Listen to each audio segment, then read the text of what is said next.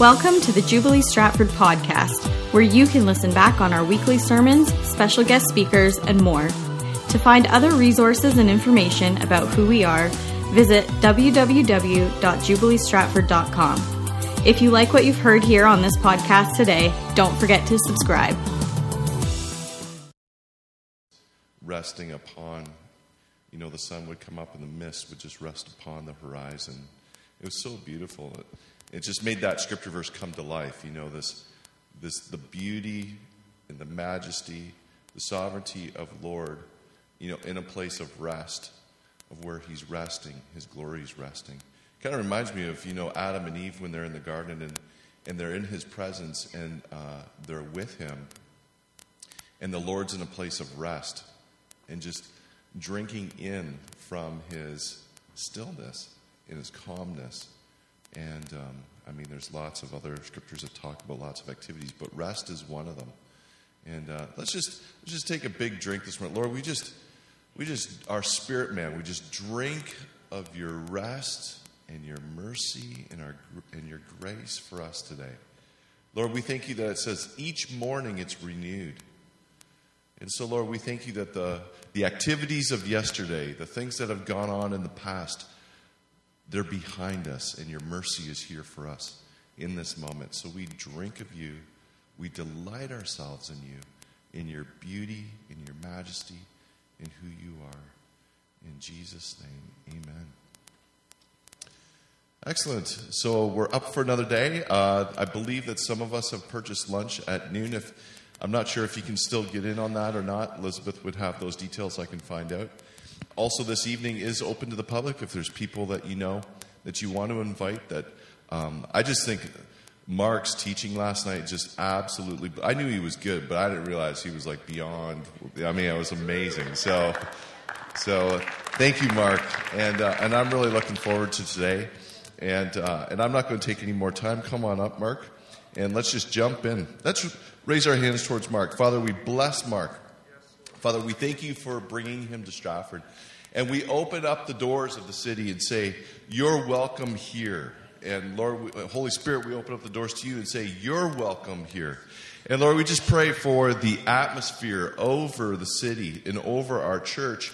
Lord, we know that this weekend's strategic for what you want to do in us and for our community. And so, Holy Spirit, just give us a, a sensitivity to what you're doing in this place, and we pray that you would accomplish all that's in your heart. In Jesus' name, amen. Amen. Amen. Thank you so much. It really is a joy to be here. Um, I was mentioning to somebody, I don't know if it was last night, but um, while I began doing an extensive amount of traveling within Canada for the last 10 years or so, I've been largely out of Canada, um, around the world in different places. And uh, it really is a delight to be able to speak without an interpreter. and uh, just just to be able to, you know, there's certain certain colloquialisms, there's certain uh, you know illustrations. You know, you can safely give here. Um, I was I was giving uh, doing a school in Guatemala, and uh, I began giving this technical illustration. And so I asked, you know, how many people here have been on the internet? And um, about 10% of the room had been on the internet. So I don't know if they misunderstood the question, but I was thinking, okay, don't use that illustration. You know, and I think it's something we could safely talk about here, and there'd be a, a reasonable understanding within the room about what we're talking about when we're talking about accessing websites and whatnot. But Anyway, so it's so great on so many levels. Plus, of course, I love my country. I love Canada. I love the destiny of Canada. I believe what God is preparing for us is unique and wonderful. And, um, and I'm glad to be a part of that. Really glad to be a part of that. Hold on, let me just see if my notes got transferred here. I was making some notes on my phone. Yes. Thank you, Lord, for the cloud. yeah, exactly. So, um, yeah, you know, I am, I am, I am so excited about this because not only is there coming a release of the abilities of the Holy Spirit, but a, a comprehension within the church of what this is about that we're doing, you know, and how to purposely fully enter it and participate in it.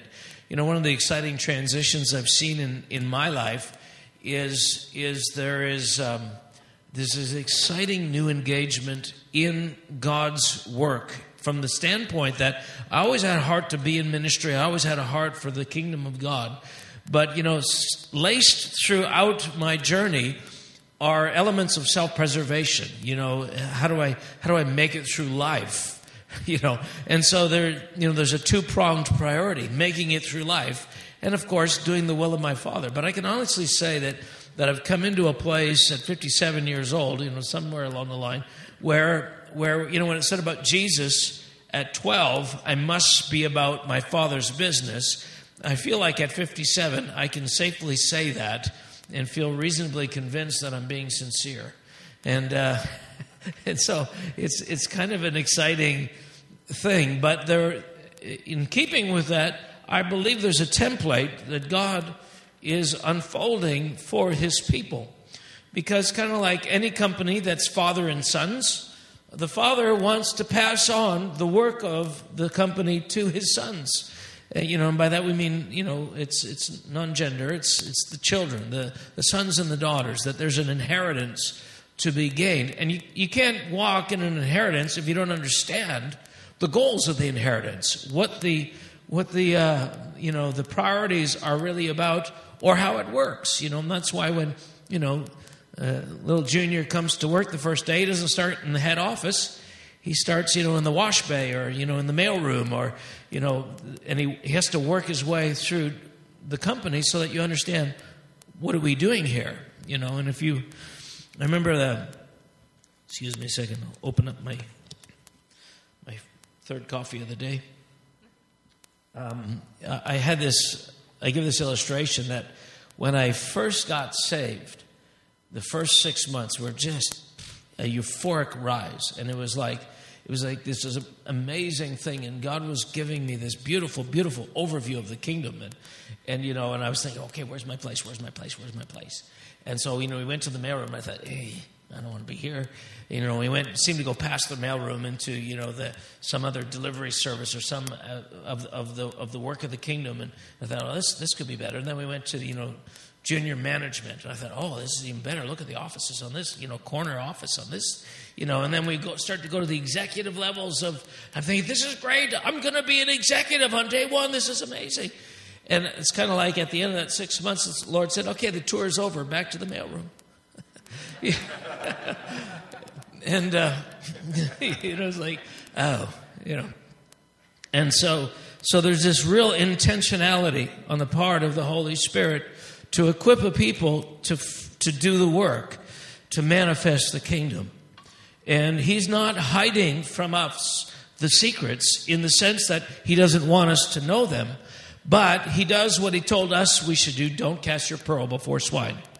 In other words, you're not going to talk quantum physics to kids that can't do arithmetic, right? You know, arithmetic before quantum physics, right? So there's an order of the things that he gives. Why does he not does, does he not think you are worthy of the quantum physics of the kingdom revelation? No, that's not the idea. It's the idea is yet you can't understand it. You don't have the comprehension of it. In the same way, you wouldn't give a loaded gun to a two year old, or you wouldn't give a priceless piece of fragile crystal to a newborn, or, you know, or a toddler. You're not going to take the most precious gems of the kingdom and put them before those who don't comprehend their value, because they'll be down, they'll be trodden underfoot like swine, not because we are swine, but we don't have the comprehension. Uh, does that make sense? So there's this sense where God is eager. Like he said, it's my good pleasure to give you the kingdom.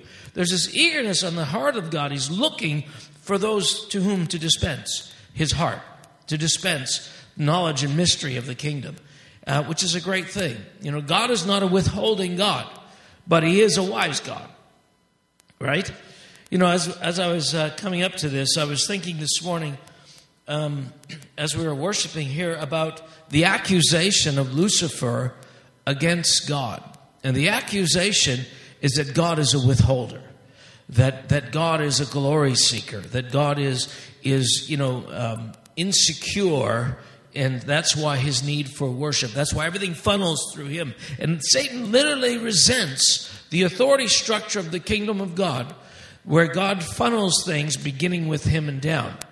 But it's appropriate because he is that he is. I mean, he is the author and finisher. He is the light. He he defines love. He defines you know everything. And so when God when God dispenses the kingdom of God through him, it's not an, an authoritarian uh, sort of, um, what do you call it, uh, beggarly way, or, or he's not a miser.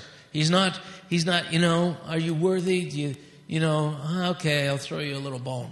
It's not like that. He's actually quite happy to release the reins of authority to the kingdom. But he does require a certain competence, alignment with his heart. Does that, does that make sense? And, and so Lucifer, in his vile, ambitious hatred of God, has twisted the idea of God who withholds into this thing that is more like him. And so um, I, I, just, I just feel like this morning, even as I was pressing in, there's this knowledge of the Father and of the heart of the Father around this statement. And I don't think I've ever felt it quite this way before. When Jesus said, Little children, fear not, it's the Father's good pleasure to give you the kingdom. And so, Father, this morning we want to we want to bask in the power of that, in the breadth of the love and the safety that it is your every intention of your heart to give us as much as we can possibly steward that you are not in any way a withholder, but Lord, you will not give us more than we can handle.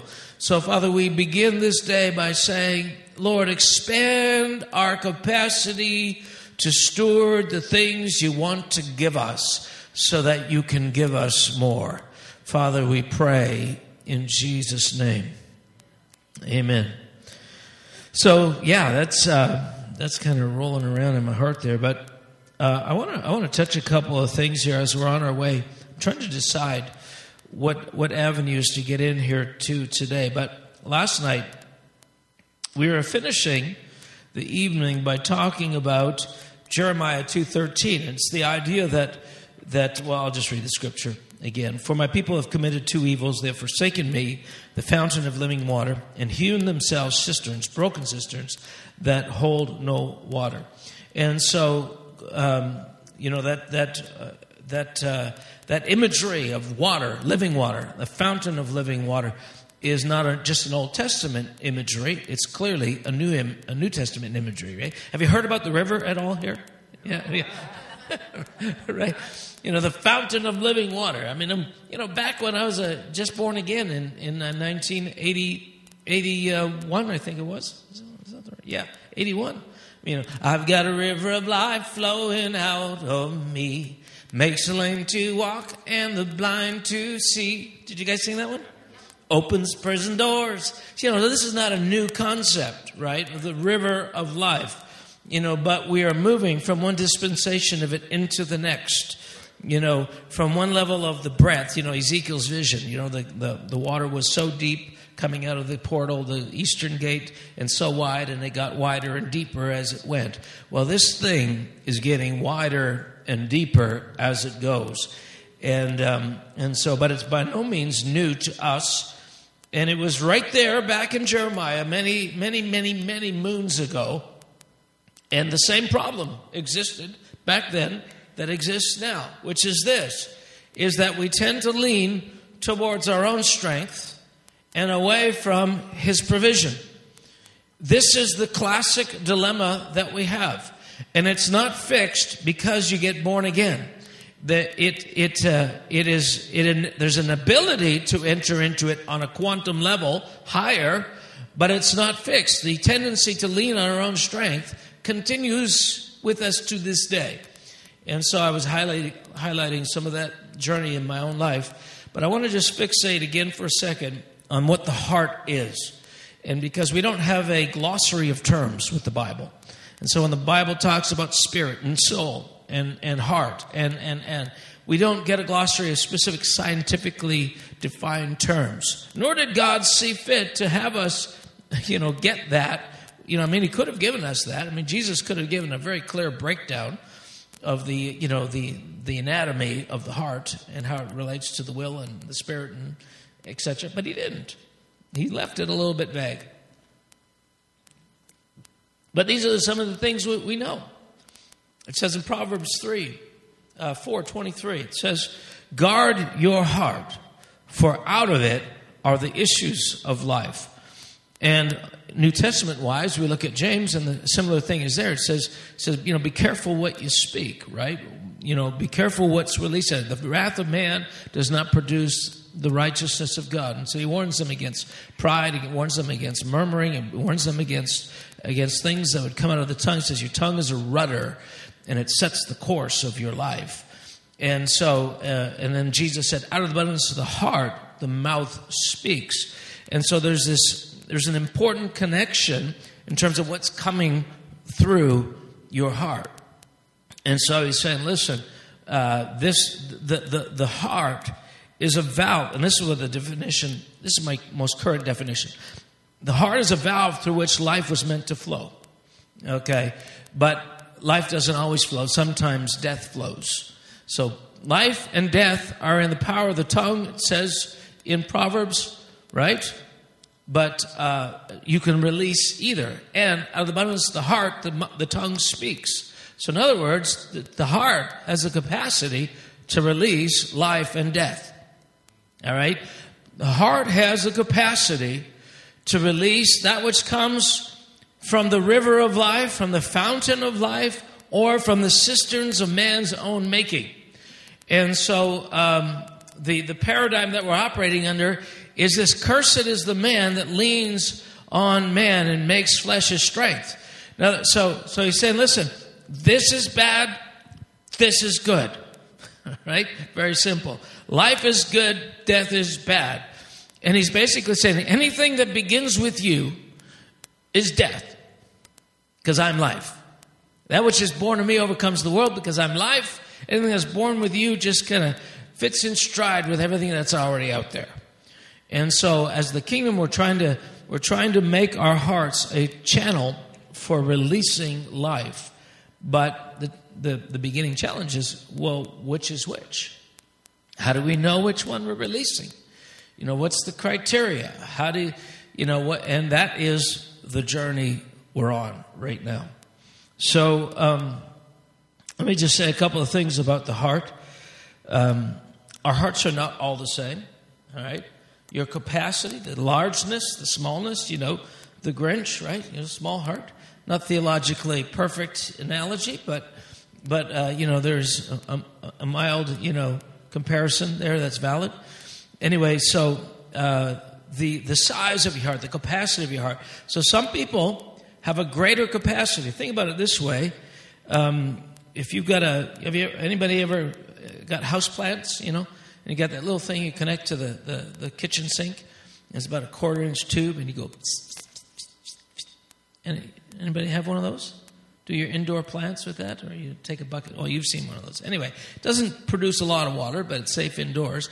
So that you know, not a lot of water is going to go through this quarter inch or inch inch little tube. But then you go out to your backyard, and you might have a half inch hose, you know, and you know, with the decent water pressure from the city, you know, get, get a fair amount of water. But you go to a three quarter inch hose, it's even better. Go to a one inch hose, and it's even better. You go to a four inch, you know, fireman's hose and hook it up to a fire hydrant, you can put out a lot of pressure, a lot of volume. So the capacity of each channel of each heart is different from the one to the other. Okay?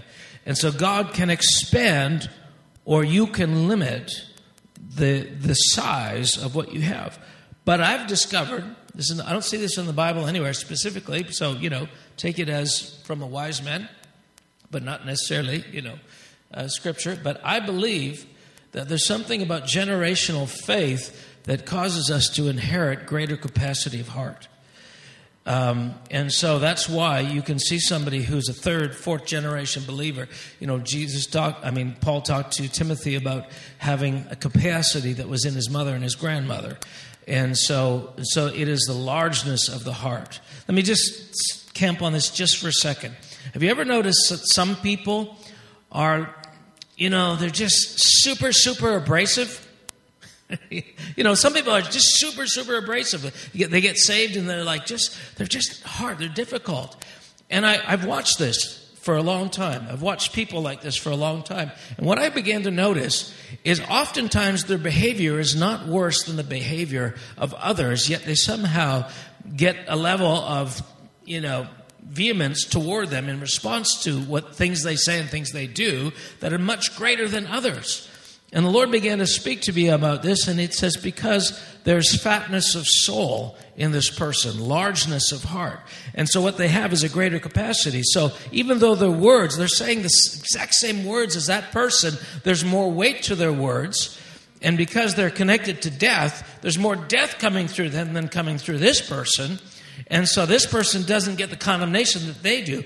But he said to me this, Mark. He said, Listen, the ones with the most capacity for death are the ones with the most capacity for life.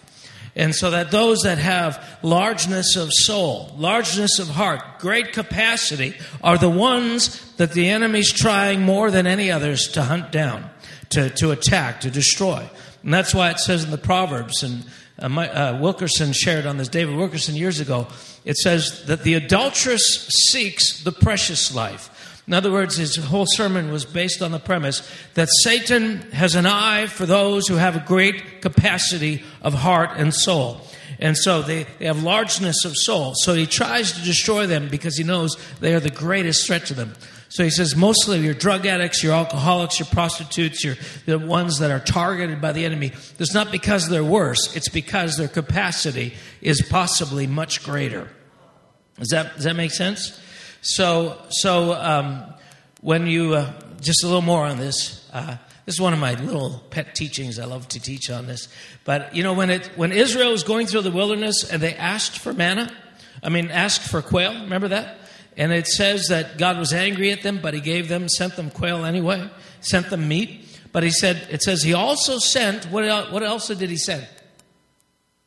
Leanness of soul. Leanness of soul. What is leanness of soul? Well, I'll tell you what, it's not fatness. If your capacity for impact is determined by the largeness of your heart and you're getting smallness of heart, largeness of soul or smallness of soul. Small, you know, if, if you get, if your ultimate possible impact is lowered, is that a good thing or is that a bad thing? That's a bad thing. So why, why would God do that? Why would God send leanness of soul? You know, we, oftentimes we don't understand the way God works. God works because of our choices. And basically, when they chose to have meat, they chose leanness of soul. Here's the way it works. If you have a, if you have a, um, I'm not a baker. I don't understand baking that much, but I understand that yeast works on lumps of bread, and and it has, you know, it, you know, it it it starts in one spot, but it, it you know it it touches the whole thing, right? How does it? What's the word for that? I can't remember. But it, it, it affects the whole ball of there's a, um, a parable that Jesus gave about a little bit of leaven. Leaven's the whole lump. That's it. You know, so there, there's this effect of stuff. It starts in a little part, but affects everything. So if you're actually trying to leaven a lump of, of dough, a bigger lump is going to take longer to affect, right? A smaller lump will get done faster. You know, bake a big cookie, big cookie's going to take longer to cook than a small cookie. Makes sense, right? Well, God is saying, listen, you, are not just walking through the wilderness here, Israel. You're being tempered and prepared for kingdom purposes that you don't even understand. And I've got you in the wilderness not as punishment, but I'm doing something in you. I'm limiting you to manna because I'm doing something for destiny's sake. So when you opted out of the training, by saying we want meat, we want, to we want something to satiate our desires, our physical lusts, basically you're saying, God, cut the training short. He said, I'll cut the training short, but the, you're going to have to reduce the size of the lump. So I'm reducing your capacity. So I say that because of this. Sometimes, sometimes when we're in the training of God, when we're in seasons, we're in wildernesses, we're in trials, and things are hard, and you know you feel like you're dying on every side, and people are against you, or you know you're you're exploding inside, you're struggling with with you know I don't know what, and circumstances are bringing to light all these things, and and it's like it's hard, God, it's hard. Let me out, let me out, let me out. What if God said, "Okay, I'll let you out"? What is the consequence of letting you out of that process? Leanness of soul. So embrace the hardship. embrace the seasons you're in. Don't, don't lose half of your destiny because you needed you wanted to get let out early. Does that, does that make sense? Like ask God, give me grace to stay in. My mom told me this, I didn't really understand. But she used to pray this. She said, Lord, do what you want to do in me and don't spare for my whining. And she told me to pray that. So I prayed that. It was really hard. And there were many times I, I was like, oh God. I, and honestly, I didn't know anybody who had it as hard as me in terms of, of, of hardship. Like as a prophetic voice, unrefined. I mean, there's a lot of good reasons why I got opposition from the church. But he was refining me. This was not the church's fault. I mean, the church has its own set of problems, but he was refining me. And, uh, and I mean, it was amazing how, how much I was hated. I mean, it's, it's stunning. Some of the stories I could tell you are absolutely out of this world crazy. Just, I'll tell you one. Little one, little one. All right? So I, am I'm, I'm teaching at a Bible school, and, uh, and um, anyway, always complaints about me. I mean, you know, I mean, I had one complaint because I let the Holy Spirit flow too much in my classes. This is not time for Holy Spirit. This is time for teaching you know, and anyway, so, you know, all these lists of heinous crimes against me from, from some of the other staff and, you know, administrators particularly. And, uh, and I remember, you know, the, we got this new pastor, he's an interim. Something happened, the, the leader of the church and the Bible school had moved on. And, and they get pulled me into the office. A couple elders there, and, and they're, they're looking at the charges. And the pastor says, says uh, well, clearly, there's no substance to any of, any of these accusations. I thought, oh, hallelujah, vindication, glory to God, favor, finally. But where there's smoke, there's fire. I'm keeping my eye on you, son.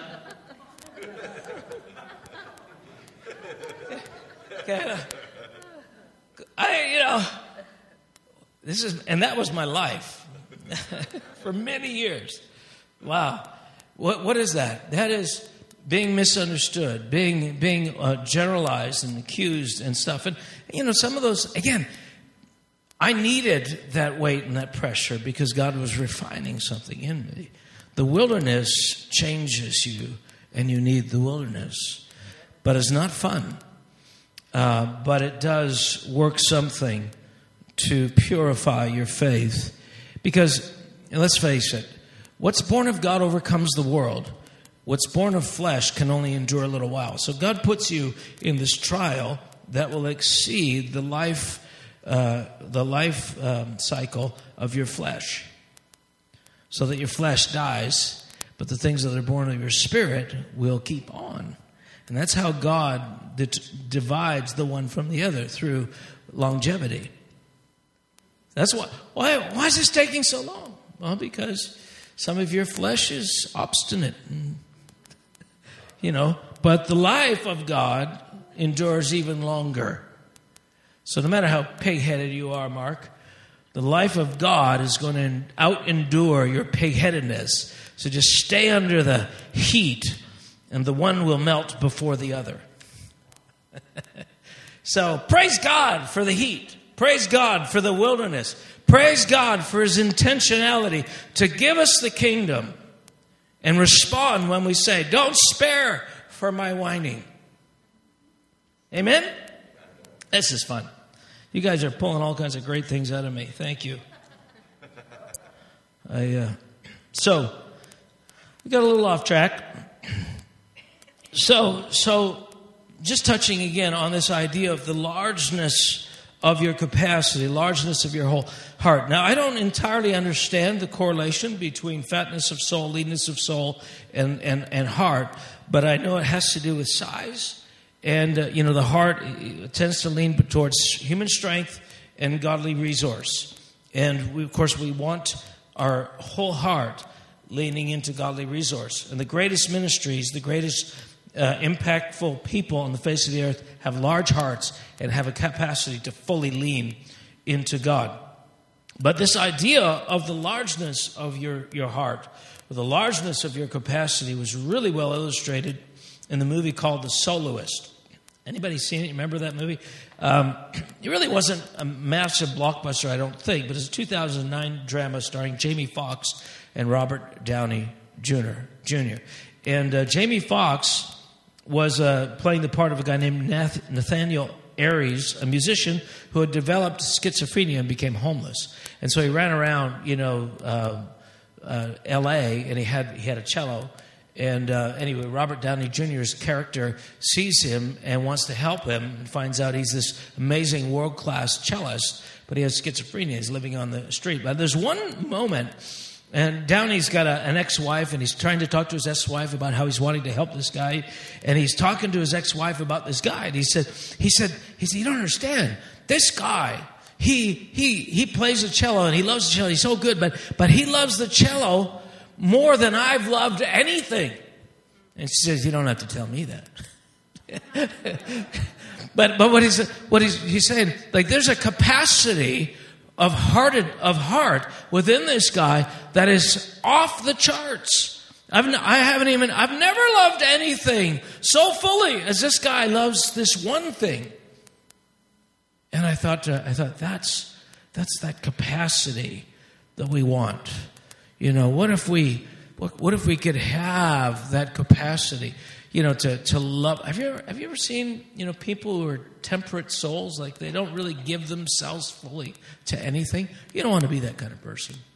I, I came from a long line of uh, difficult people, uh, but, but uh, capacity of heart is what makes people difficult. And so it's about aligning the focus of their hearts. But we have this story that my mom used to tell me all the time. I was taking skating as a kid, and um, there was an arena, and there was these races, and we had to have, hold a spoon of an egg in our spoon, and we had to go to the end and come back. And I was one of the, the smallest ones. Well, anyway, we we did this race, and and I, I kept going, you know, every 10 feet I'm dropping and I got to go back to the beginning. And, and I have no clue, but everybody's done. Everybody's finished. And all I see is the spoon and the egg. And I, I just keep going. and, I'm, and I, you know, I keep dropping it, going back, and, you know, and then they say, you know, don't have to go back because it's just taking forever. I don't know. I don't even see the crowd. My mom said before long the crowd was standing on all their feet and applauding you. And why? Because they love the focus. There, there's something in us that's when they see we see somebody that's full-hearted it's something satisfying about that. Somebody who pours themselves into what they're doing. There's something beautiful about it, isn't there? What if what if God could enlarge the capacity of our heart and give us the passion to pour ourselves fully into pursuing him, his kingdom and nothing else? That's that's the defining thing of what makes the heart of God glad. He's looking to and fro over the face of the earth for people like that. And here's the thing even if you don't start as being that kind of person, that if you hit the right buttons in the heart of God, if you demonstrate the right desire, if you are faithful in what you have, God will enlarge your capacity. And even if you didn't start with the heritage of a Timothy, that you can actually, you know, ascend through things of the kingdom of God. So, um, anyway, there's hope for all of us. What else would I want to say about that? Um, so, so we're wanting to get to the place where we're leaning with our hearts into God, with uh, with all our abilities. Now, let me talk for a couple minutes. How are we doing for time? Eleven oh two. Good. We're good. The boundless capacity of the Spirit. So this morning, while we were in prayer, by we I mean me and Jerry. Me and Jerry were praying together, and um, I don't. I can't explain all of this, and I, I don't have really a language for it. But something's happened in the last year of my life where where I have found myself able to access a place in the Spirit I haven't been able to before. And each time I touch it, um, uh, I, I, don't know how to explain it other than I am, I am uh, just overwhelmed with the abilities of the Holy Spirit. Like literally, fully, so fully overwhelmed. And, and what stands in contrast is my, my capacity of my faith in previous years. And I was always a person that people say, oh, Mark's got great faith. But it's like I've tapped into something and it's on, an, on a next level for me. But let me try and illustrate this for you. In this room, we have a principle at work invisibly in this room called gravity. Okay? Gravity is performing a function uh, and that function can be isolated to many, many, you know, actions. So gravity is holding every inch of that cable in place. If there weren't gravity, the, that cable coming off that, that thing would be moving. By that same token, this could be floating in the air. And these chairs, all individually, could be, you know, finding their own orbit in the room. And, you know, you know, you just sort of barely moving your arm will send some waves. And all of a sudden, few chairs will be crashing on the walls there, and those flags will be coming out of their moorings. Right? You know, can you imagine the disorder that would be in the room if there was no gravity? Yeah, crazy, crazy disorder. I mean, nothing would stay in its place. Well, that's kind of like the church, right? You know, the, the church with no gravity, gravity is chaotic. Absolutely chaotic. Every, it's like herding cats you know, but it's, it's, it's, if you de- decide as a pastor, it's going to be your job to be gravity, you got your work cut out for you, right? Because just with the numbers of things that are in this room, you know, you could, you'll spend all your day putting things in their place. You no sooner move three feet over to grab a chair that's beginning to float off into, you know, somewhere where that thing you put in place is already leaving its place. Does, does that make sense? Can you imagine that being the work of ministry, holding everything in its place? Would that be a little exhausting, a little impossible? That's what most pastors end up doing. Is where things are spinning out of order, and it's all we can do to keep hardly anything. And so we're having, having to minimalize everything that we have because we can't keep anything in place. And so, so, but, but why are we doing that? Because we don't know that there's an ability within the Holy Spirit that's called, that's equivalent to gravity. That, that, an ability within the Holy Spirit that keeps things in their place without you having to go every three seconds and make sure it's in its place. What if faith in the abilities of the Holy Spirit brought the equivalence of gravity to churches? You think of the problems, you think of the strife, you think of the, the way things spin out of order, chaotic. You think of the way uh, resentment and bitterness and hurts that they, they, they, they happen and they foment and become division. You know, these are caused by certain uh, absences of the Holy Spirit atmosphere. It's kind of like this. It's like, have you noticed that there are some uh, geographic regions, meteorological conditions that cause uh, moss to, to grow. You know, mold will, will, will be more prevalent in, in uh, non dry areas. You know, you go to Alberta, we don't have a big mold problem in Alberta, right? You go to Vancouver, a little over, because of the amount of rain that's there, the meteorological conditions create a propensities towards a certain kind of thing grow. What if the atmospheric conditions provided by the Holy Spirit could be optimum for the Word of God to flourish, and we're somehow um, geared, the atmosphere is geared to suppress things we didn't want to grow. What if weeds and wheat, for example, things you want to grow and things you don't want to grow, were, were advanced or retracted or pulled back by a condition of atmosphere. See, life and death are atmospheres that are released in different increments. And churches are meant to be atmospheres of life that by themselves discourage the growth of anything else. Let me just take a couple more seconds with it. Does that make sense? So, so uh, I, I, years ago, I'll try and keep this short. Years ago, when I was first uh, saved and getting all kinds of healing, I had all kinds of roots, you know, rebellion, witchcraft, uh, rejection. I mean, I had needed inner healing, you know, from prenatal, prenatal, prenatal. You know, no, I, I got, which is really the renewing of the mind, right? So a lot of things, a lot of memories, a lot of ways of thinking that have been programmed into me because of the iniquity of my family line, the things I'd actively been exposed to, and so that my journey of renewal included a lot of pain, a lot of insecurity, a lot of fear, a lot of things, and so we were into all this. And so uh, happened to be uh, t- one of the teachers at our school, Christ for the Nations in Dallas, Texas. His name's Carroll Thompson, and he had this book called The Bruises of Satan. And he talked about bruises of Satan being places where you're sensitive to a certain kind of demonic activity. And uh, he related it to roots that get planted by the enemy in your life and begin to produce a harvest of something along those lines. And so the whole idea was that we want to extinguish these roots. We want to get to the root of the matter. So we want to get the core. We don't want to just cut off, you know, ground level. You do that in your yard, just cut the weeds off at ground level. You, you know you haven't really solved the problem, right?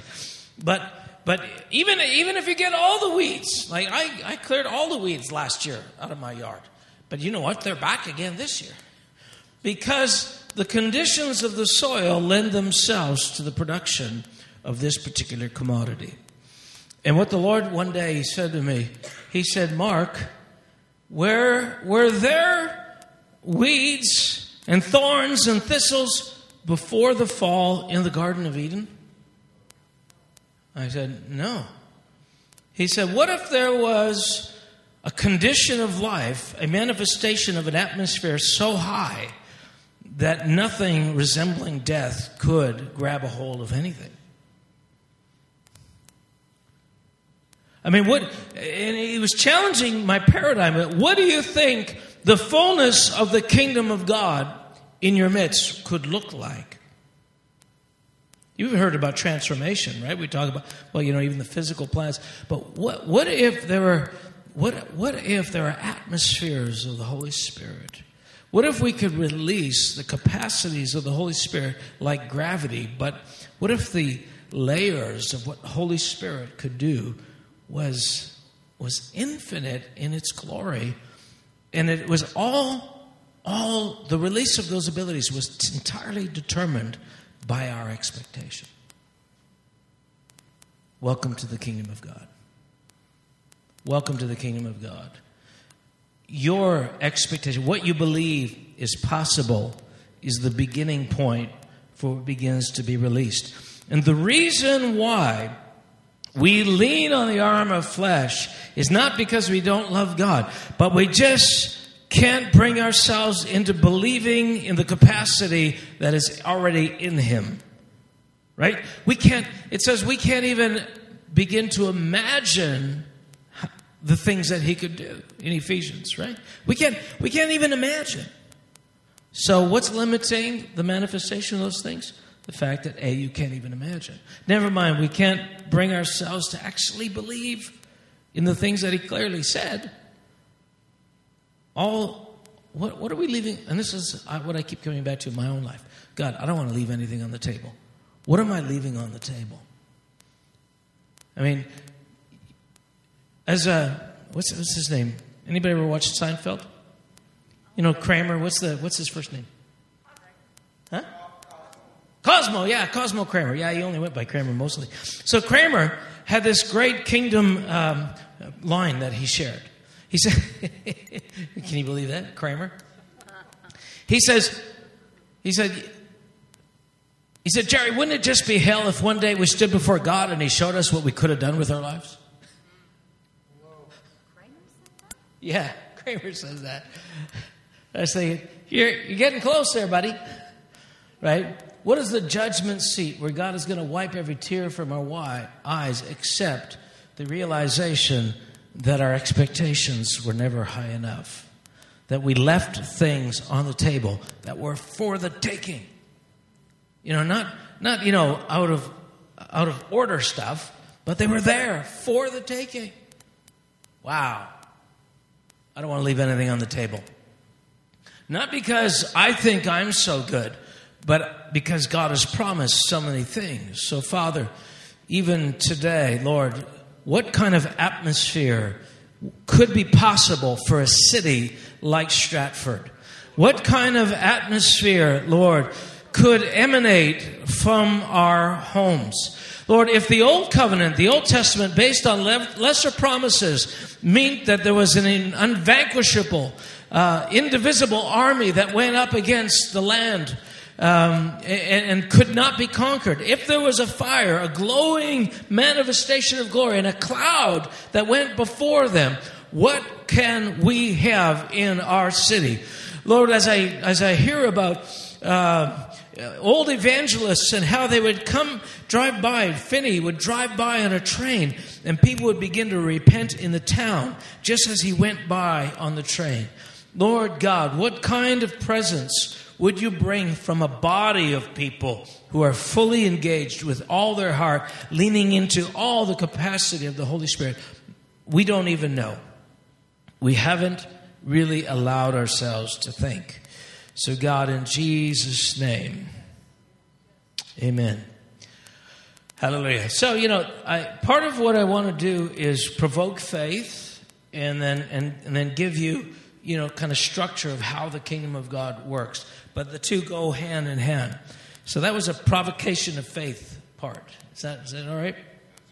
I'm, uh, I, uh, I, I really, I really believe that there's much more for us and it's not uh, pride to expect that God would like to do it in your life. Hallelujah. So, we got 45 minutes here. And in the next 45 minutes, I want to talk about something. One of the most important things, I'm going to skip ahead in my notes. Let me see where this is. It's somewhere in my notes. I'm going to skip, skip ahead uh, to my section two. I want to talk about the role and benefit of tongues. Um, because uh, I'm going to start on this in this session right now with my testimony about this and try and share some spill off some implications of that testimony because they're very important. But um, uh, as believers, we are called to connect with the spirit realm. When Adam and Eve walked with God. Every night God came, and they never saw God after that. I, I, I believe that the abilities that they lost when the fall came were actually quite tangible.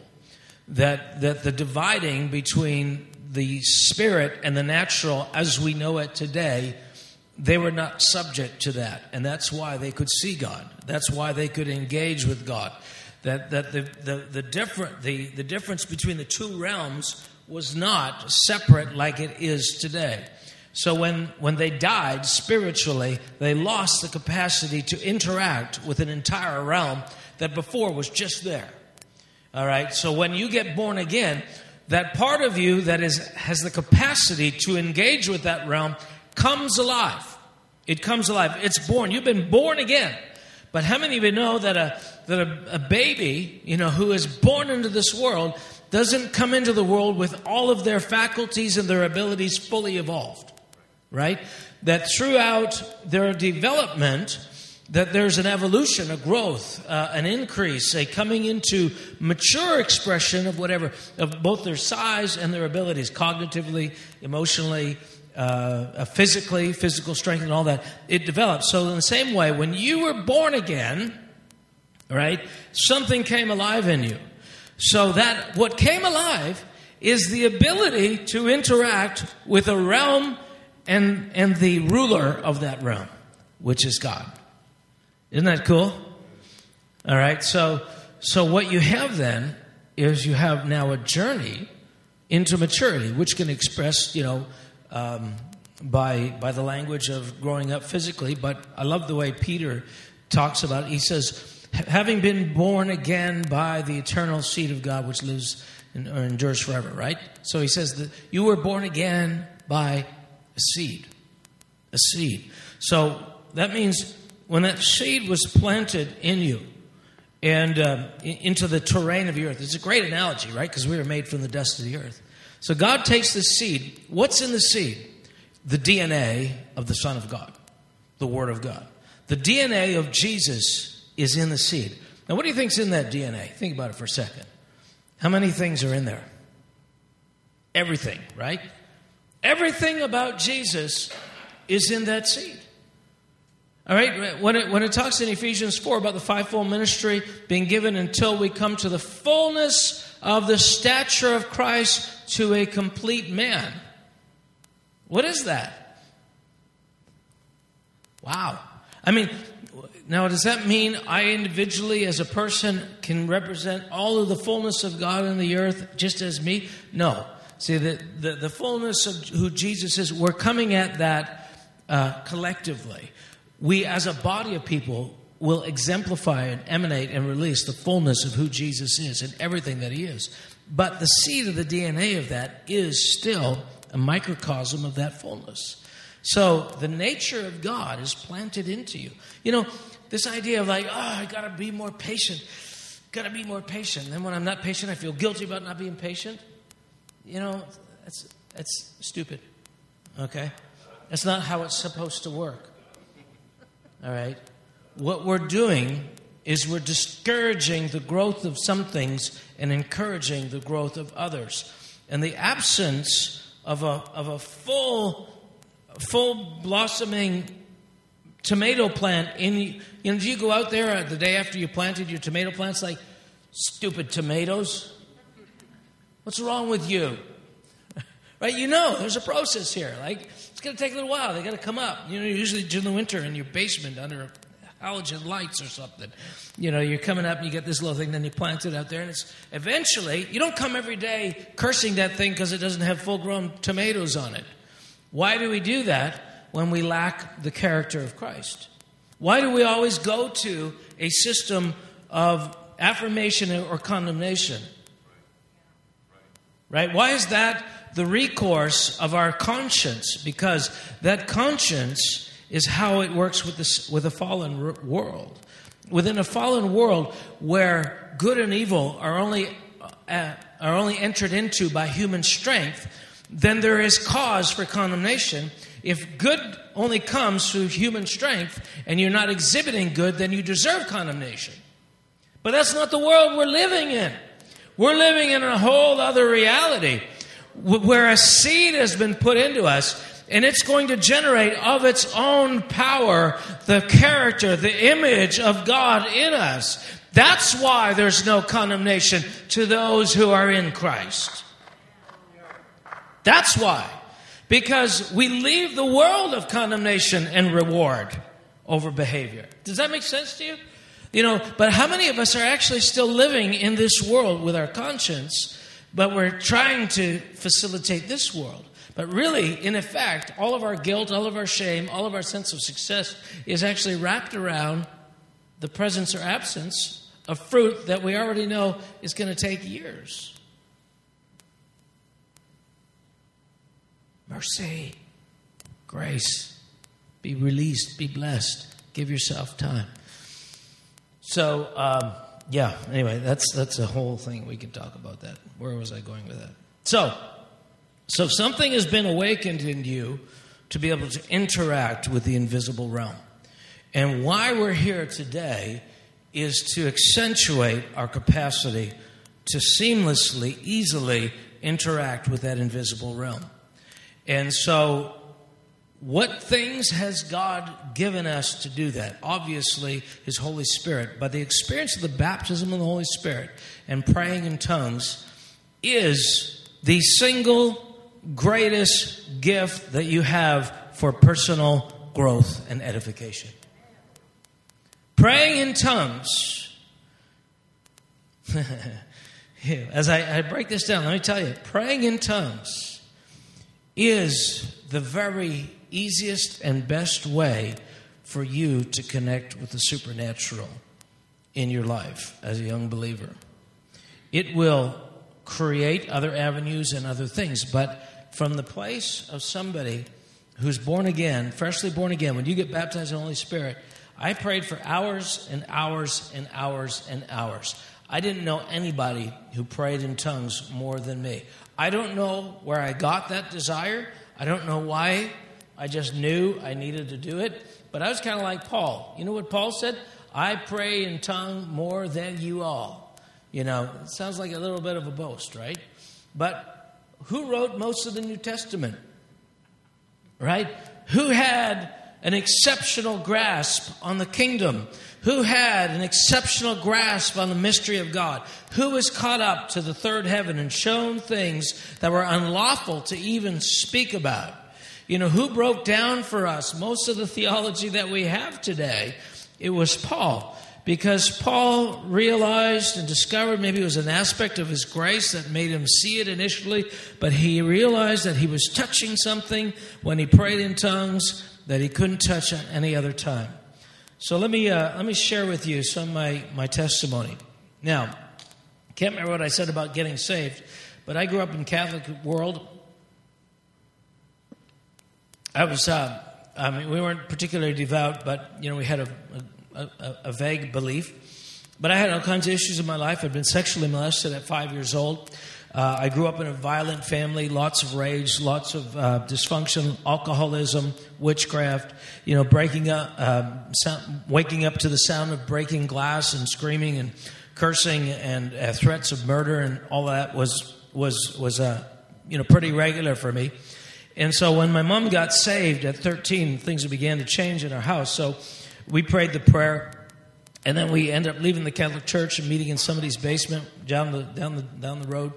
And uh, one day, my mom said to me, "Okay, all you boys, the three of us, said you're going to get baptized in the Holy Spirit today." Oh, okay. What's that? And uh, so my mom went through the scriptures, you know, and said, said, okay, here's these scriptures. Uh, there's, you know, and they, she was just showing that that people ask for the Holy Spirit, that you could ask for the Holy Spirit, and that that God would give you the Holy Spirit if you asked. And so, and God was not a God that He should lie, and He, if you ask for the Holy Spirit, He won't give you a scorpion or a stone. And then she showed me in the scriptures where different ones prayed in tongues. So she said, "We're gonna, we're gonna, we're gonna, we're gonna lay hands on you, and you're gonna pray in tongues, and you're gonna be baptized in the Holy Spirit." I thought, "Oh, this is sound, sounds good." You know, I thought that'll be cool. I think I was, I can't remember whether I was 14 or 15. So anyway, so we're there, and and she says to us, "Okay, we're gonna pray for you, and after we're done, you need to speak." Like, like it says that they spoke as the Holy Spirit gave utterance, but they have to do the speaking. So yeah, I have no idea what that means, but okay, go ahead, pray. And so she prays and they pray. Her and her friends pray. And then they, uh, they say, okay, say these words. So I say those words. And then they say, all right, speak in tongues. yeah. yeah, no. right? Because I, I don't even know what you're talking about. I don't know how to do this. I believe, I actually really believe. But if I'm going to do something I've never done before, it's unlikely I want to do that in front of a bunch of people. right? I mean, you know, I was I, I, wasn't that dignified, but I was already 14 and insecure. So, you know, it's unlikely I'm going to experiment with this in front of you. So, so they said, that's okay. Just go back to your room, go read your Bible, just go pray and ask God, and then and then speak. You know, do it in your privacy. So I thought, oh, this will be cool. I'm, I'm going to go do that. So I go to my room, and um, I'm sitting there. I'm thinking, okay, here we go. You know, I'm going to going to pray in tongues because and, and the picture that I had, and I can't remember if this was conveyed to me, but is there a cartoon or something where you jump through a mirror or something like that? Was there a cartoon? Or, Alice in Wonderland? Through the looking glass. Okay, that's what it was. Through the looking glass, you, you come into another world. But what do you see when you before you jump into the looking glass? Yourself, exactly, right? So you look like you're going to smack up against this thing. But faith, so this is what I felt like. Okay, I'm, I'm supposed to jump through the looking glass, but all I'm seeing is that I'm going to hit up something. I can't go any further than this. There's nothing really on the other side. So faith says, no, there's a whole world on the other side. Can you take the leap? So I'm sitting there thinking, all right, we can do this. I'm gonna, a couple, you know, I'm going to pray in tongues. All right. And I'm, I'm, thinking, man, I don't understand why I'm so nervous. I, I'm sitting here, I'm nervous, I'm, I'm intimidated, and I'm embarrassed. There's nobody in the room. Nobody in the room, and I'm embarrassed. And I hear a voice that's intellectual pride. That, yeah, that's intellectual pride. so, you know, I, I just said, well, I don't want that. So I'm going to do this. All right. One, two, three. And I'm sort of gearing up like I'm jumping off, you know, bungee jumping off a cliff, right? All right. One, two. And I couldn't do it. And I thought, I thought, what? I, I can't do it. So I, I go back and I read the scripture and I'm thinking, Come on, you can do this. Like, I just one, two, three, and do it. So, all right, okay. This time I'm doing it. I don't know how many times I did it, but I, I counted the three several times. Finally, finally, I thought, the resolve was there. I'm going to do it. Here's the thing I did it, and it didn't sound like anything I'd ever heard before. It didn't seem legitimate. I didn't feel anything. It seemed like nothing. And it didn't even sound like a language, it sounded more like me whispering.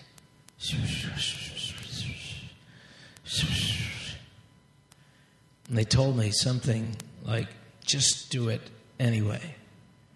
And the enemy's going to tell you it's not real. So I just, I just started doing it.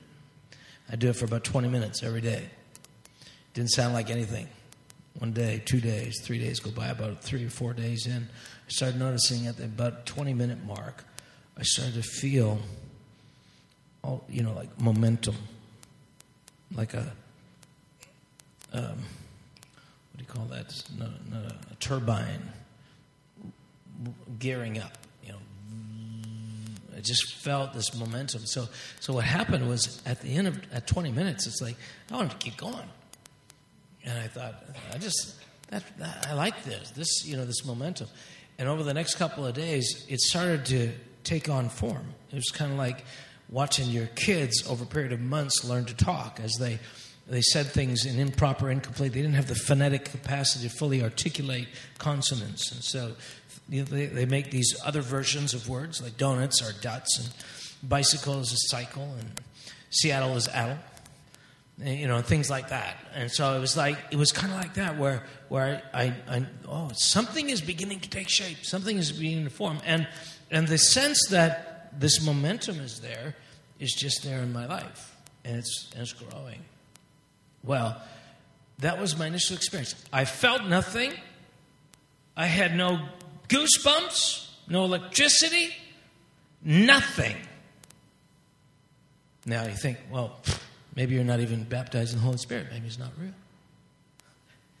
Let me tell you a couple stories about that.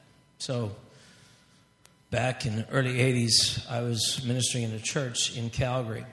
And uh, I'd started, I'll share some of the story later, started moving prophetic gifts, prophesying over people, words of knowledge, and things like that. And um, it was in downtown Calgary, evening service Sunday night. Um, I spoke in the morning, that was the evening. There was maybe 100 people in this church. And I did an altar call, and about eight people came forward. I began prophesying over the one, different ones. And I came up to this lady, and she was a native lady, and she looked, you know, old and typical inner city native person. So I, um, honestly, I probably had a little bit of baggage, thinking, well, what, what, what is, what is God going to do for her? You know, she probably, probably an alcoholic. I don't know. You know, made all these judgments, not knowing her. And um, and so I thought, I thought, uh, man, I feel this pains in my stomach. Lord, I, I, and I feel like it's witchcraft. So I, I prayed against witchcraft. She, she told me after, she said that she had searing, like daggers in her stomach the whole evening. And as soon as I prayed, it just, it left her.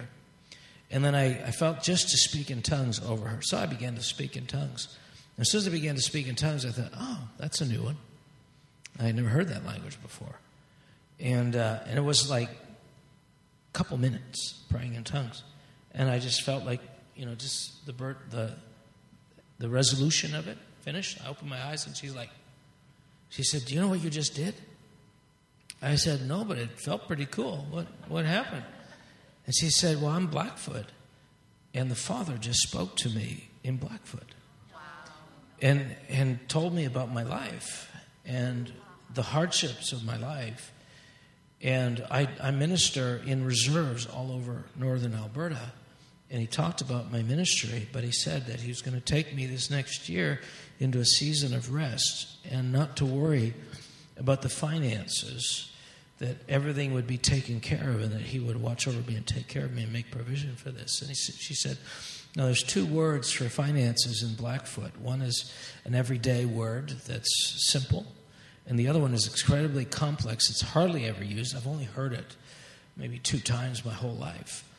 And the one you used was the complex word, and your articulation was absolutely perfect. And uh, she called me a year later and she said, Brother Mark, she said, uh, You won't believe what happened. You know, somebody called me the next the month afterwards, said, Listen, could you could you watch our house for a year? We'll pay you to watch our house. The freezer's full. and, and they went away for a year, and I, I lived in that house free of charge. They paid me, and they gave me, fed me for a year. I mean, it, it was so I was confronted on so many levels. A, my judgments against her. I thought, this is the most supernatural thing I've ever seen in my life. And it happened to one of the least significant people in my eyes. And so I thought, Lord, I think there's a priority in the kingdom I don't know about. Can you change my sense of what's most important to you? I mean, if you would do this, I mean, incredible thing for somebody that nobody thinks is significant in the machinery and in the industry of Christian ministry, what else could you do? What else do you want to do? You know, if, if this is the way your heart moves, that you would do this for this person that nobody really cares about. She's not a big ministry, nobody giving her ministry. You know, nobody calling her in to preach at conferences and, and whatnot.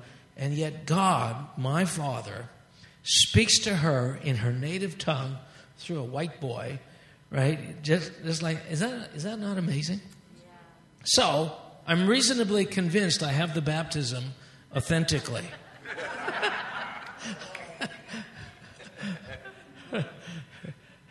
why, why do I say that? This is really important because we're going to move into in, in, in, later when we start talking about this. There's a scripture, and I'll probably throw it out. I hope I come back to it. It says, The spirit of the prophet is subject to the prophet.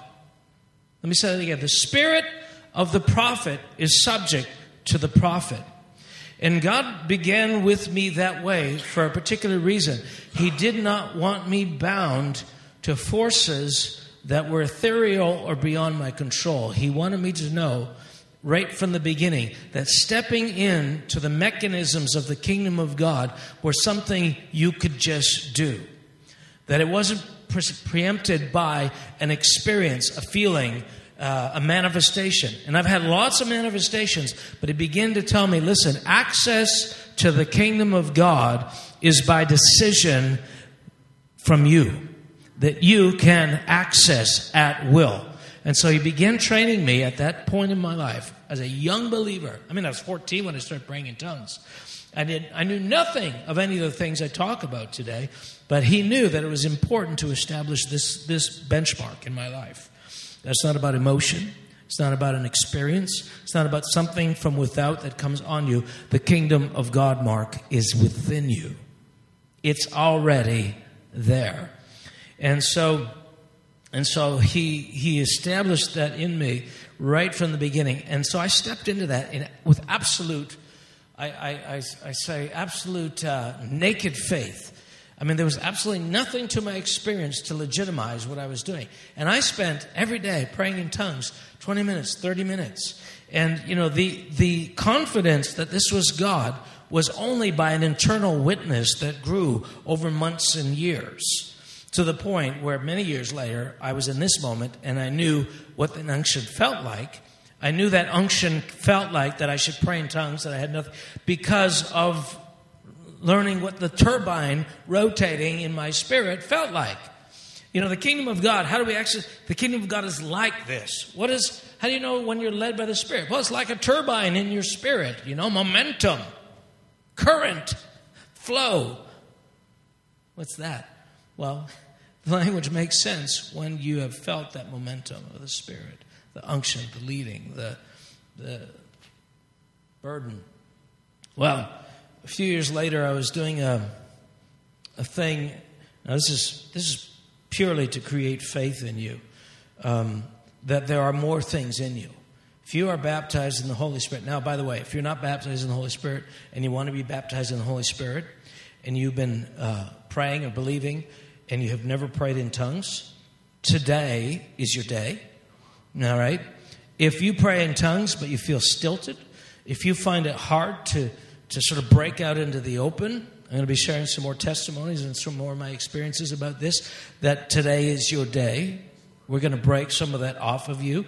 And the confidence and the faith to be released is part of the impartation that's coming on you today so that you can enter a fluidity of this and possibly diverse tongues, which, uh, which uh, I think are, are pretty much natural. But, um, and then it leads to the potential of all kinds of other things after that. But another time, I was asked by a group in Edmonton, some Baptist friends of mine who had come into the Holy Spirit, and they said, you know, would you come and address? We got a group at the Baptist church that are, you know, praying in tongues and getting into healing and, and prophecy. Would you come do some teaching? This was about, I don't know, 15 years ago. And so I said, Yeah, that'd be great. So I go over there and, and I'm talking about prayer at the beginning, and I said, Listen, I have no, personally, I, I don't mind, you know, some people feel burdened, you know, to pray lists. I don't pray lists. In fact, I don't even pray about anything that I, that I even care about, hardly. I pray in tongues until I feel myself moving into a realm where a different kind of knowledge begins to hit me. And, and that's the way I pray all the time. I find, I, I, I, just suspect the validity of anything else. I suspect the power of it. I suspect the motivation of it. I suspect everything about it. Uh, so, you know, I'm not putting on, on anybody, but I just, when you find prayers that work, you, you, you know, these prayers, these prayers, like, yeah, I want those ones. I want more powerful prayers. I want more effective prayers, right? I am the Tim Toolman Taylor of the prayer world. a bigger engine, please. you know, we can soup that up. Yeah, exactly. Ooh, ooh. So, so anyway, we're, we're in there, and I'm explaining. I said, I said, yeah, I never, I never decide what I want to pray, even if there are things in my life to pray about, because I want the mind of God around it. Uh, I can assume certain things about what should happen and when that should happen, but I've decided and realized through experience that I'm often wrong. And so I, everything I do is geared towards leaving my, my own thinking and going into His. And so, so I, I give an example. I said, so this is what I do. And I, I began praying in tongues and... Uh, and then I, and I, I worshiped, I prayed in English, and I prayed in tongues, and I prayed in English. And so I said, Well, that's what I do. At the end of the class that day, there's this Chinese girl, and she says, uh, My name's so and so. I'm a university student at the University of Alberta. She said, Other than English, I speak five languages. She said, When you were giving us the example of how you enter the presence of the Lord, she said, uh, I understood everything you said. You spoke in all the five languages that I speak.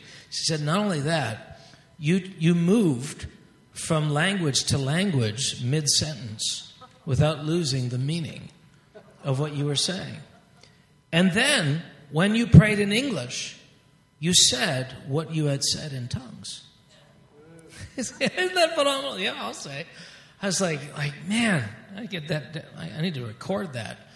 Uh, I'd like to have recorded the whole thing, but but I thought, okay, so what I have is legitimate. Not only that, but the bridge between being led by the Spirit and the beginning, the, the novice beginnings of just praying in tongues out of obedience and out of faith, that the foundation of everything I do prophetically in words of knowledge and of praying for people and of prophesying and of hearing God regarding strategies and revelation in the scriptures and all that. All of that came out of this.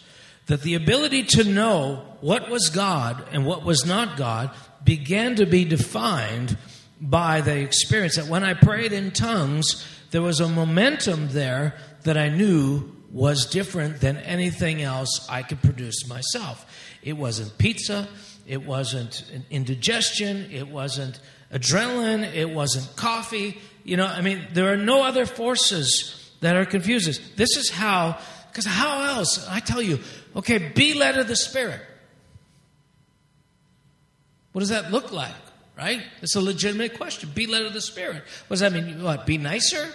You know, pray prayers with in the name of Jesus at the end? See, this is what we do is we we we listen to others and then we copy them and we do that thing. But the essence of what makes it spirit based is that the impetus for it all is rooted in spirit, not the fact that it has all the conduit. You know, when, if you pray an anointed prayer, how can you pray an anointed prayer? Is that volume? Is it is it is it emotion? Is it intensity? Is it passion? What defines an anointed prayer versus a dull prayer? I mean, we had uh, we have these meetings uh, all around the globe with these events called gatherings. I walk with David Demian quite a bit, and I remember we were in Asia a couple of years ago, and we were meeting before this large event. There were people out there, and we had about sixty pastors, leaders in this room, and this guy starts talking. I mean, God bless his heart, but it was the most pointless thing you ever heard. And, and he's, you know, here we are, we're discerning. There's a big national event going on. We're trying to find stat- strategies. And this guy's going on about, you know, how he didn't like his mother in law 20 years ago, or, uh, you know, who knows. And he talked for about 15 minutes. You know, we got a discerning time that's an hour. So, and we're sitting there, and, and David's like, he's like, okay, what, how, what do you do? I mean, he's an older guy, he's senior spiritual father in at least in terms of longevity in the city, in the nation. But David, so David says this he says, Listen, be aware of the room. He said, When you start saying something or praying, and the room is going like this, please stop. Like, start, you know, anointed powerful faith based prayer create kinetic spiritual activity in the room. Be aware of the room, you know, because obviously, whatever was motivating him, I don't know what it is with pastors and leaders sometimes that we just feel like we have the right to go on and on and on because we got the mic in our hand, right? But, but I mean, I, I just have no interest in doing that myself. And I'm, I, I want to be like Jesus every time he spoke. I mean, something about his words reached past everybody's defenses and touched their inner being. How do you do that? What's born of God overcomes the world. So when we're praying in tongues, you are doing something you can't do. You are actually pulling words and thoughts and intentions from a realm that is very distant from you. Like it, you, when you got born again, what did he say? He said, he said, um, let me let me go to that scripture. Actually, it should be here somewhere. He says. Uh, he says, If anyone thirsts, John 7 38, if anyone thirsts, let him come to, to me and drink. He who believes, as the scripture has said, out of his heart will flow rivers of living water. But this he spoke concerning the Spirit, whom those believing in him would receive, for the Holy Spirit was not yet glorified. Wow. So he's saying, listen, there is living water. The earth is surrounded in death. And God's plan for redemption is take the water that's flowing from Ezekiel, take the water that's flowing in Revelations 22 out from under the throne of God, and that feeds the tree of life. That water is living water, and it's in heaven, and it's the byproduct of God Himself.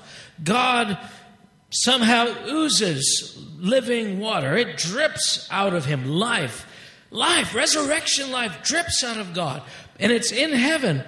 But Ezekiel said, I saw a river of living water coming out of the eastern gates. And it got deeper and wider as it went, and everything that it touched lived. And when it reached the seas and it touched the seas, its waters were healed. Everything it touched lives.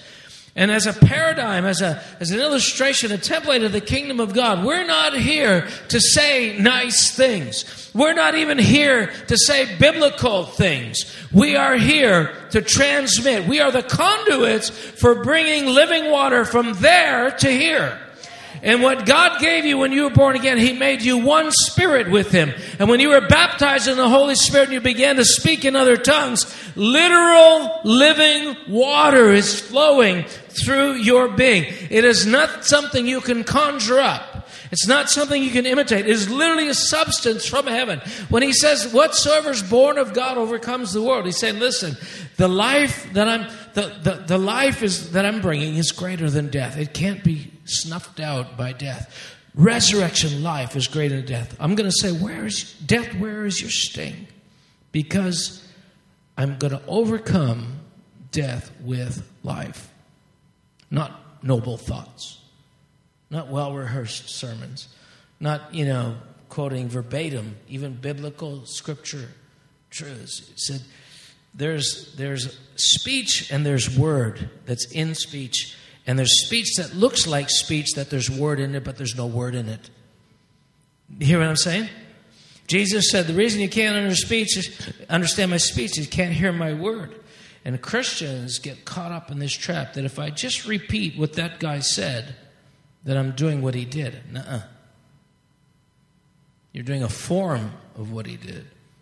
And the form of godliness, the form of the kingdom, has no power.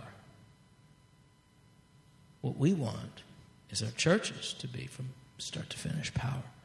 Well, how do we do that unless we know what we're accessing? You know, what God did with me is He began to say, Listen, Mark, all your emotions, all your passions, all your sensitivities, all of your excitement, all your excellent execution, all your memorization of Scripture, all of that can be a great conduit for life, or it can just be that. I'm training you to be a conduit for life. Sound like something you want? Right? This is what we should be about. So, so there's a pruning going on because what happens is you come into church, you learn to do things, and there's always a measure of life in what you're doing. But eventually you come to a place where, you know, you know, we got a decent church. Some things happen, but you start thinking, isn't there more? Like, shouldn't there be more? I mean, Jesus said there was more.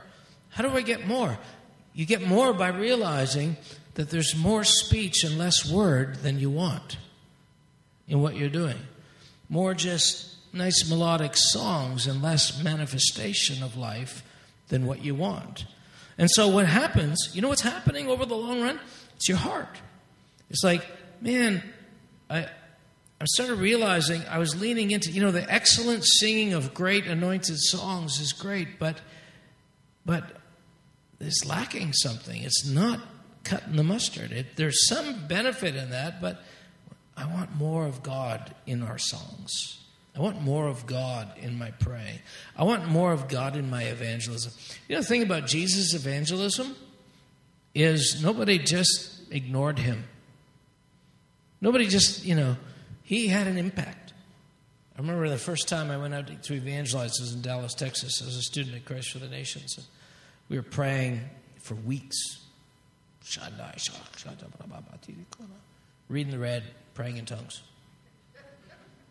We went out in buses, rode around the, the gay prostitute area, you know, shouted, prophesied, da da da da.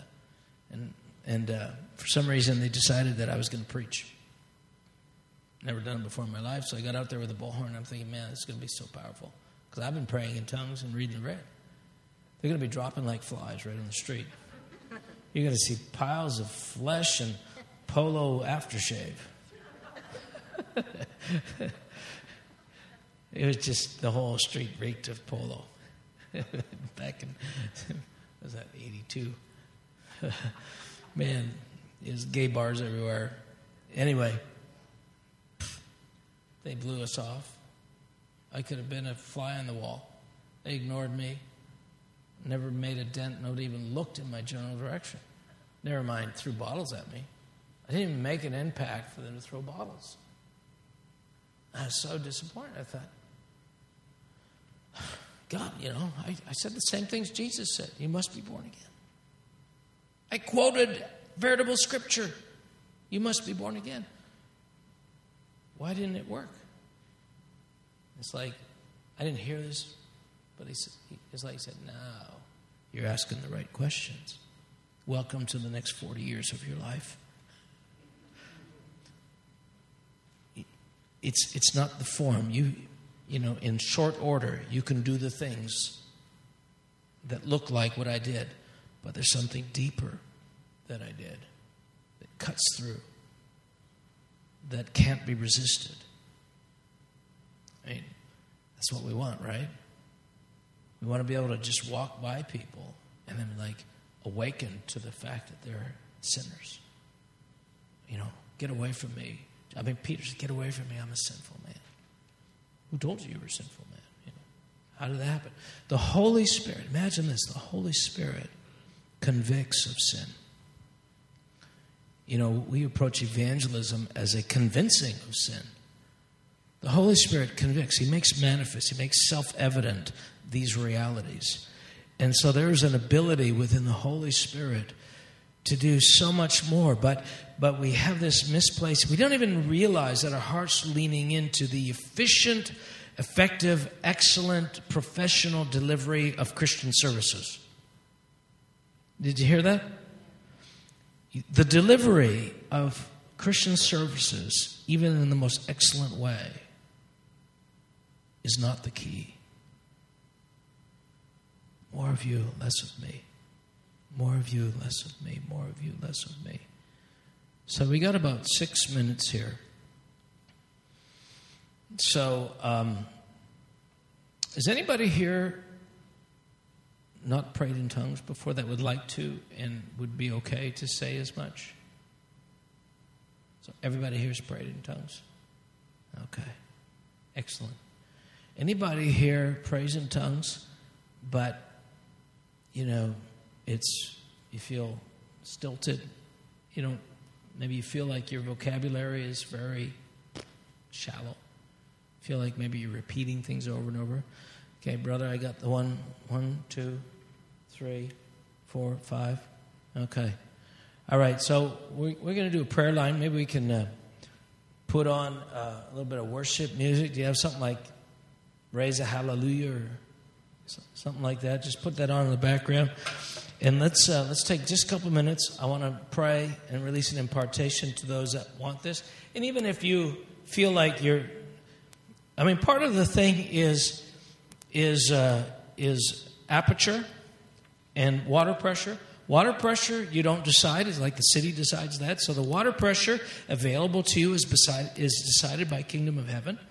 But you can determine whether you have a half inch hose or a three quarter inch hose, and that's, that's ultimately connected to, to faith and, and, and pruning of your soul, right? So, uh, so these are the things we're going to just pray against blockages.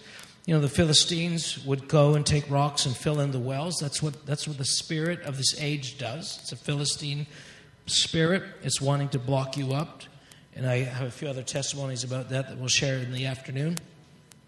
Um, but let's start by, by I'm going to lay this down, and you guys who want prayer, just come up and just come across here. We're going to start praying in tongues. And others, if you want to come around, stand behind them and pray with them and create an atmosphere.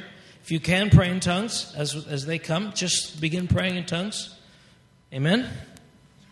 All right, let's do this.